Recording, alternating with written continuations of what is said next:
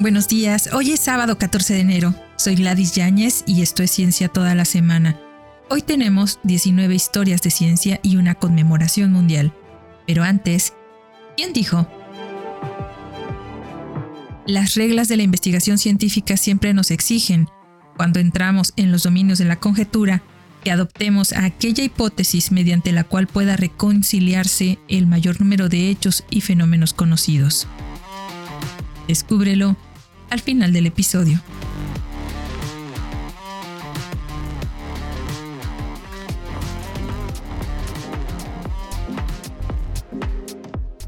Historia de ciencia número 1. Día Mundial de la Lógica.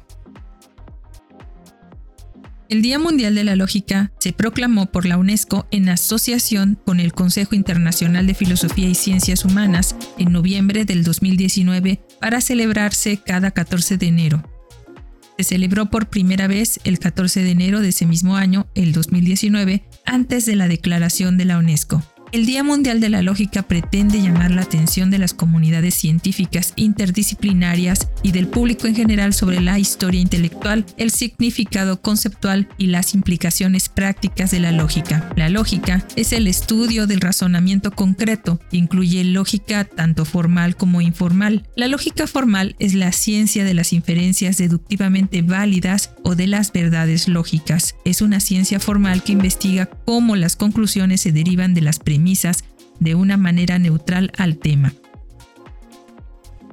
Cuando se usa como sustantivo contable, el término una lógica se refiere a un sistema lógico formal que articula un sistema de pruebas. La lógica formal contrasta con la lógica informal, que se asocia con las falacias informales, el pensamiento crítico y la teoría de la argumentación, si bien no existe un acuerdo general sobre cómo se debe distinguir la lógica formal e informal, un enfoque destacado asocia su diferencia con si los argumentos estudiados se expresan en lenguajes formales o informales. La lógica juega un papel central en múltiples campos como la filosofía, las matemáticas, la informática y la lingüística.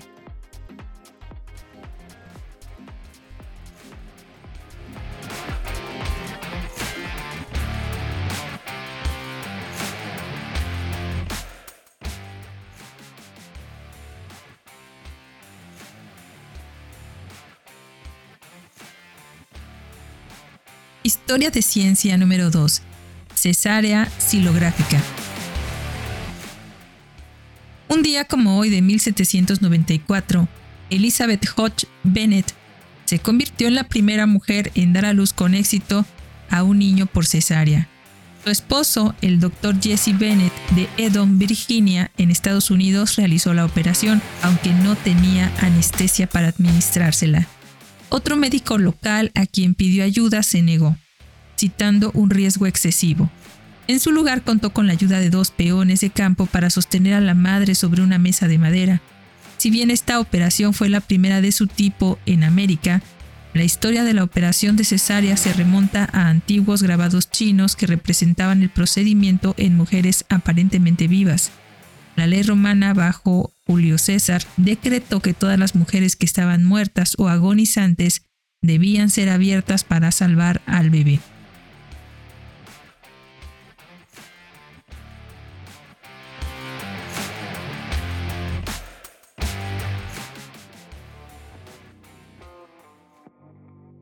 Historia de ciencia número 3. Paleobotánica moderna. Adolphe Theodore Brogniart nació el 14 de enero de 1801, botánico francés cuya clasificación de las plantas fósiles, que trazó relaciones sorprendentemente precisas entre formas extintas y existentes ante los principios de la evolución orgánica de Charles Darwin, le valió la distinción como el fundador de la paleobotánica moderna. Fue uno de los primeros defensores de la teoría de la evolución, Brongniart fue pionero en el estudio de la morfología y fisiología de las plantas y publicó el primer relato completo de las plantas fósiles en 1828 y un valioso primer relato del polen. Sus interpretaciones del registro fósil también contribuyeron a nuestra comprensión de los cambios históricos en el clima y la geografía de las plantas, ayudó a establecer los anales de Science Naturals y fundó la Sociedad Botánica de Francia.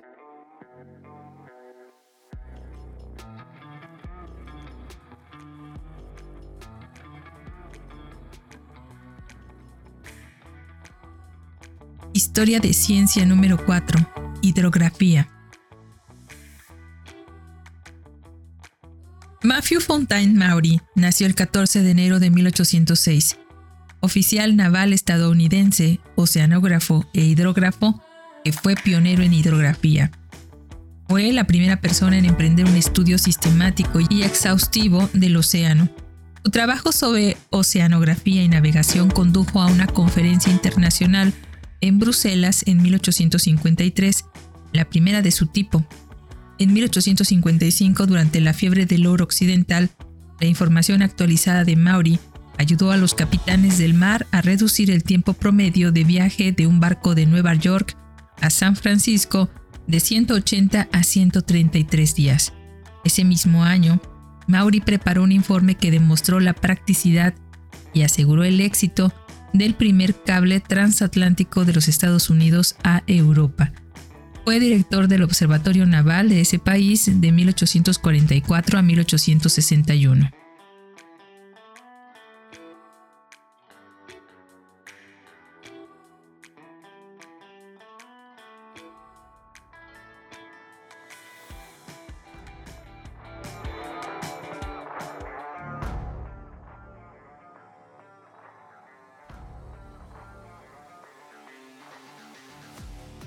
Historia de ciencia número 5. Alcoholímetro. Roger Ney Heiger nació el 14 de enero de 1890, toxicólogo y bioquímico estadounidense que estaba en la Universidad de Indiana, en Estados Unidos, cuando inventó la primera máquina exitosa para probar el contenido de alcohol en la sangre humana, llamada Drunkmeter en 1931. Este aparato funcionaba como funciona ahora el alcoholímetro. Alguien soplaba en una bolsa de prueba de aliento. El alcohol del aliento se convertía en ácido acético o vinagre, cambiando el color de los cristales en el tubo de soplado. Cuantos más cristales cambiaban de color, más alcohol había en el cuerpo del soplante o soplón. La proporción de partición del aliento de la sangre asume que 2100 mililitros de aliento contienen la misma cantidad de alcohol que un mililitro de sangre. Después de realizar su invento, Heiger persuadió a la legislatura de su estado para que aprobara leyes que restringieran el consumo de alcohol por parte de los conductores. Así se redujeron las muertes por accidente de tráfico relacionadas con el alcohol.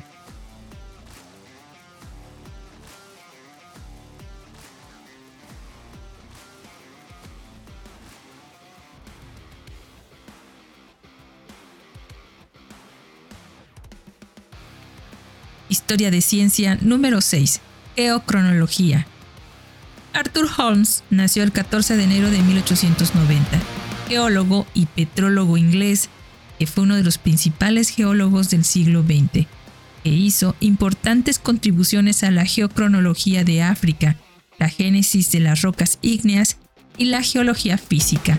Desarrolló un método para determinar la edad de la Tierra basado en la medición de la descomposición del uranio en rocas ígneas, lo que invalidó la hipótesis de William Thomson Kelvin de que la edad de la Tierra se puede establecer sobre la base del enfriamiento del planeta desde un estado fundido inicial. El método Holmes demostró ser notablemente preciso y sentó las bases de la geología isotópica, esta fue la primera escala de tiempo cuantitativa para la geología basada en la medición de los constituyentes radiactivos de las rocas.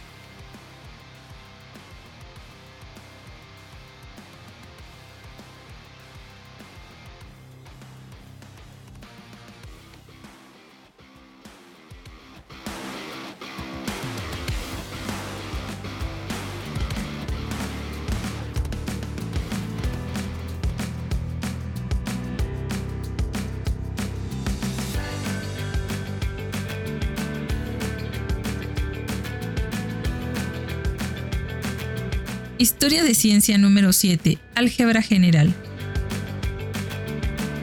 Alfred Tarski nació el 14 de enero de 1902, matemático y lógico polaco-estadounidense que realizó importantes estudios del álgebra general, la teoría de la medida, la lógica matemática, la teoría de conjuntos y a las matemáticas en general.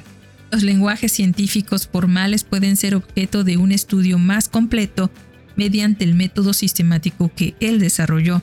Trabajó en teoría de modelos, problemas de decisión matemática y con álgebra universal. Produjo axiomas de consecuencia lógica, trabajó en sistemas deductivos, el álgebra de la lógica y la teoría de la definibilidad. Los teóricos de los grupos estudian los monstruos Tarski, grupos infinitos cuyas existencias parecen intuitivamente imposibles.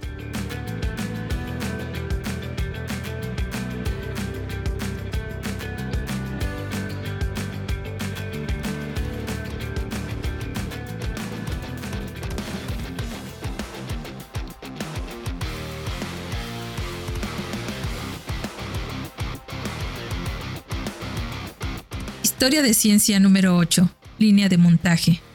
Un día como hoy de 1914, Henry Ford anunció el último avance en la producción en línea del ensamblaje de automóviles modernos que había presentado seis semanas antes, el 1 de diciembre de 1913. El nuevo método de movimiento continuo redujo el tiempo de montaje de un automóvil de más de 12 horas a solo 93 minutos.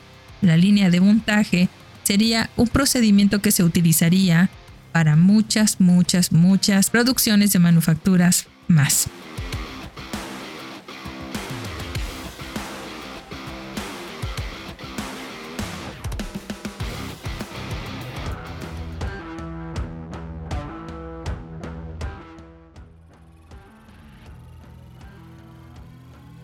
Historia de ciencia número 9. Embajadora espacial. Shannon Lucid nació el 14 de enero de 1943, bioquímica y astronauta estadounidense que permaneció a bordo de la Estación Espacial Mir. En 1996, durante un récord de estancia de 188 días. En 1976, cuando la NASA anunció que comenzaría a aceptar mujeres en el programa espacial, Lucid se postuló de inmediato. Su primer vuelo de transbordador fue en junio de 1985 en el Discovery, seguido por el Atlantis en octubre de 1989 y agosto de 1991, donde realizó una variedad de experimentos biomédicos.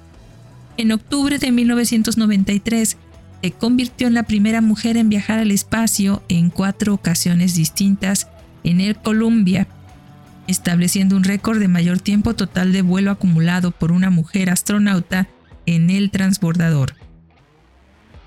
838 horas 54 minutos en el Mir, donde realizó experimentos principalmente sobre los efectos de los vuelos espaciales a largo plazo en el cuerpo humano.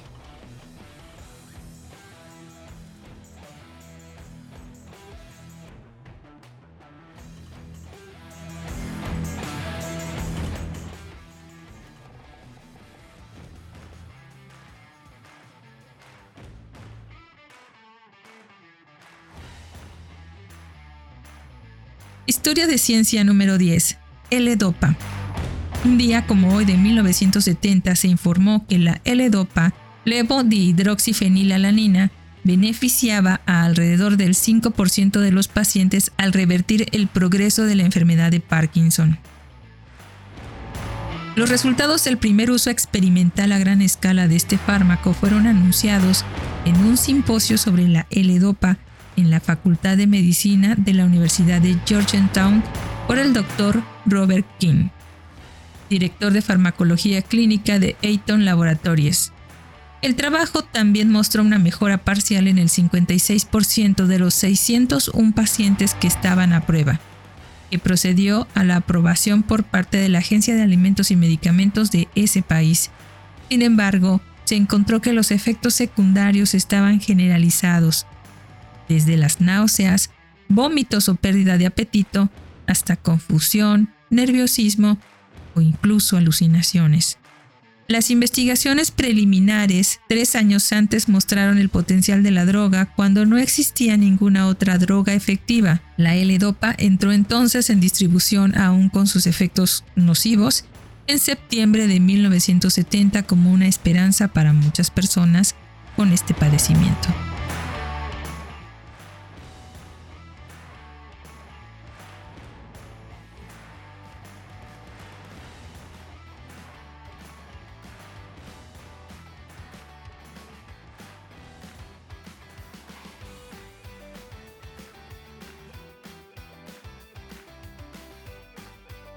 Historia de ciencia número 11. Encuentran el Liceo de Aristóteles. Un día como hoy de 1997, el ministro de Cultura de Grecia confirmó el descubrimiento en Atenas del liceo donde enseñó el filósofo Aristóteles hace 2500 años. En el año 335 a.C., Aristóteles abrió un liceo para rivalizar con la academia. Durante los siguientes 12 años organizó un liceo como centro de especulación filosófica e investigación científica, particularmente en biología e historia. Murió en el año 324 a.C., pero quedan 47 de sus muchas obras, en su mayoría notas utilizadas en conferencias del liceo. Cuando el arqueólogo Efi Ligouri hizo el descubrimiento, el sitio satisfizo todos los hechos conocidos sobre la ubicación perdida del liceo al este de las murallas de la ciudad y a orillas del río Iliso. La excavación se realizó con urgencia antes de que comenzara la construcción del Museo de Arte Moderno planificado para el lugar.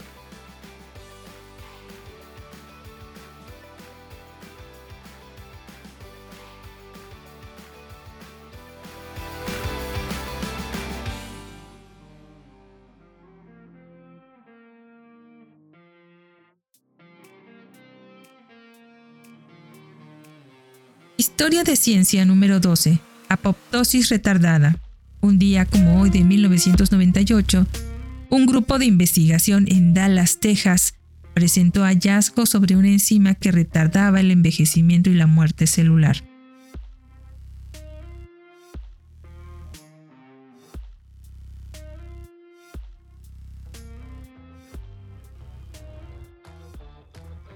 Historia de ciencia número 13 primer condensado sólido de Bose-Einstein.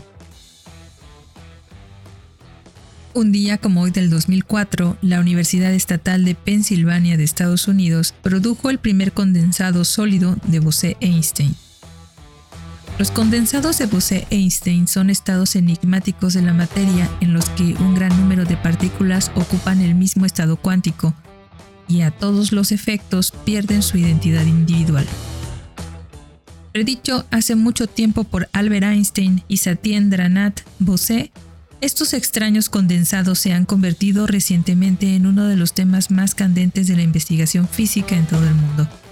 Y un día como hoy del 2004, los físicos del Instituto de Tecnología de California y de la Universidad de Texas en Austin crearon condensados sostenidos de Bose-Einstein de excitaciones, partículas inusuales que habitan en materiales semiconductores sólidos.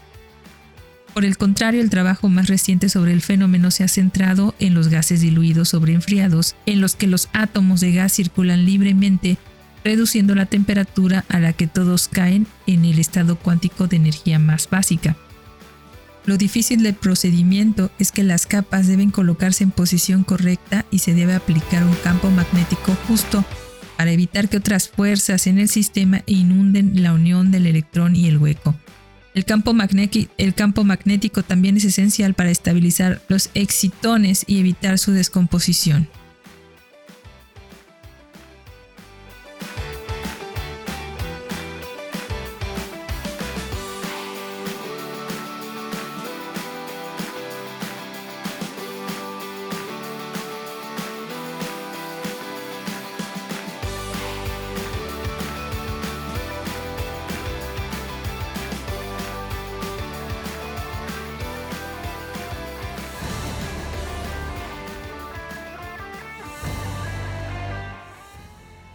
Historia de ciencia número 14. Atmósfera de Titán.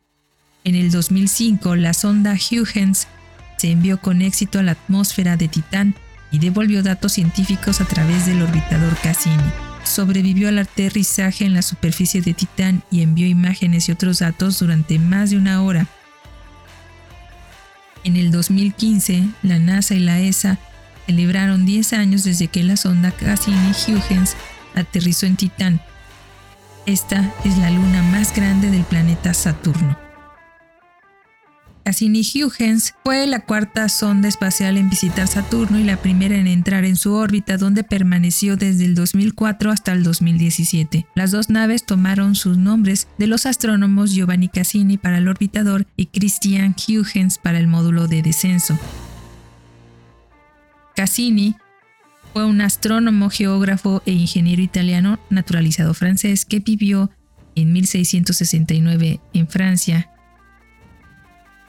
y que fue conocido por la división de Cassini, las leyes de Cassini y el óvalo de Cassini. Por su parte, Christian Huygens, un astrónomo, físico y matemático e inventor neerlandés, explicó la naturaleza de los anillos de Saturno, fue descubridor de Titán, inventó el reloj de péndulo moderno, explicó la naturaleza ondulatoria de la luz perfeccionó el telescopio e hizo aportes importantes a la teoría de la probabilidad y estableció las leyes de choque entre los cuerpos elásticos. En el 2005, la sonda espacial Huygens aterrizó en Titán. Había sido liberada desde la nave espacial Cassini cuando su órbita alrededor de Saturno convergió con la trayectoria de Titán el 24 de diciembre del 2004. En las primeras tres fotografías recibidas de Huygens en la superficie de Titán, se vieron cosas parecidas a canales de drenaje, una costa, regiones inundadas rodeadas de terreno elevado y una llanura cubierta de grandes cantos rodados, posiblemente de hielo. Historia de ciencia número 15. Material oscuro. Un día como hoy del 2008, un científico estadounidense creó el material más oscuro conocido cuatro veces más oscuro que el poseedor del récord anterior.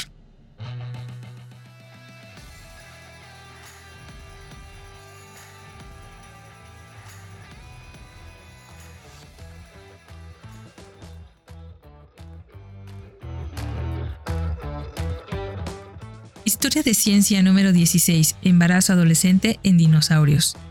En el 2008, un grupo de investigación encontró que el crecimiento y la maduración sexual de los dinosaurios fue sorprendentemente similar al de los mamíferos, incluso abarcando el embarazo adolescente. Los dinosaurios descendieron de los reptiles y evolucionaron hasta convertirse en las aves actuales, pero su crecimiento y maduración sexual fueron más parecidos a los de los mamíferos con embarazos adolescentes, según este estudio realizado por la Universidad de California en Berkeley. Aunque los dinosaurios crecieron durante gran parte de su vida experimentando un rápido crecimiento en la adolescencia, el hallazgo sugiere que los dinosaurios nacieron precoces y sufrieron una alta mortalidad adulta, lo que hace que la madurez sexual temprana sea necesaria para sobrevivir. Este es un hallazgo emocionante porque la edad de la madurez sexual está relacionada con muchas cosas y muestra que no se puede usar reptiles como modelo para el crecimiento de los dinosaurios, como todavía hacen algunos científicos. Determinar la madurez reproductiva de los dinosaurios abre muchas vías complementarias de investigación. Esta conclusión reportada el 14 de enero en la primera edición en línea de la revista Proceedings of the National Academy of Science proviene de un análisis de los únicos tres fósiles de dinosaurio que han sido definitivamente identificados como hembras. Las rebanadas delgadas de los huesos fósiles de estos dinosaurios muestran una estructura interna similar al tejido que se encuentra en las aves hembras vivas. Una capa de tejido óseo rico en calcio, llamada hueso medular, que se deposita en la cavidad de la médula justo antes de la puesta de huevos como recurso para hacer cáscaras de huevo. Los dinosaurios que también pusieron huevos aparentemente almacenaron calcio en estructuras similares antes de la ovulación. En este artículo se informó que los huesos de las piernas del carnívoro Allosaurus y el herbívoro Tenontosaurus contenían esta estructura, lo que significa que ambas criaturas murieron poco antes de poner los huevos. Estos investigadores, bueno, un investigador y una investigadora concluyeron que estos dinosaurios eran meros adolescentes, porque el Allosaurus tenía 10 años y el Tenontosaurus 8 al momento de su muerte. Estudios previos han demostrado que este tipo de dinosaurios probablemente vivían hasta los 30 años.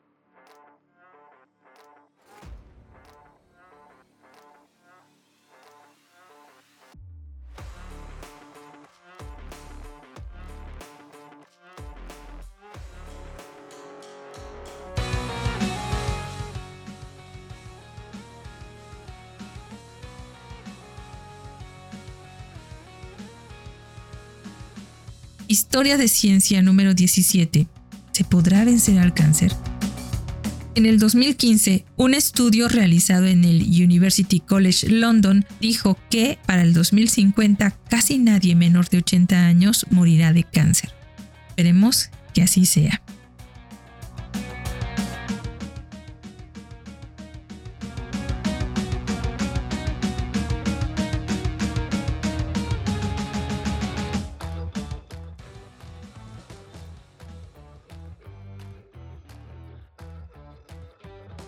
Historia de ciencia número 18. Deshielo de la Antártida. En el 2019, un artículo publicado en la revista PNAS encontró que la Antártida experimentó un aumento de seis veces en la pérdida anual de masa de hielo entre 1979 y el 2017.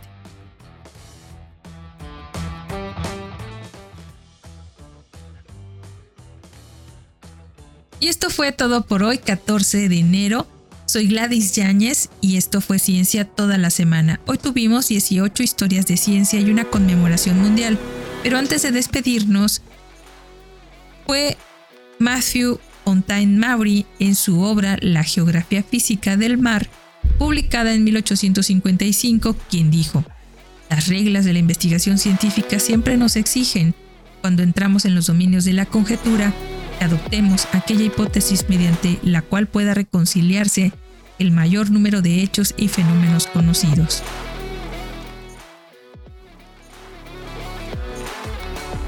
Muchas gracias por escucharnos. Recuerda que si quieres contactarnos, colaborar o requiere las fuentes de la información, por favor no dudes en escribirnos. Nos encuentras como Cucharaditas de Ciencia en Instagram, Twitter, Facebook, TikTok y en cucharaditasdeciencia.com.mx o directamente escríbenos a cucharaditasdeciencia.gmail.com. Escúchanos en Spotify Anchor, Apple, Amazon Music y Google Podcast. Desde nuestra cabina de grabación en el corazón de Jalapa, Veracruz, México, te abrazamos con afecto. Disfruta el día.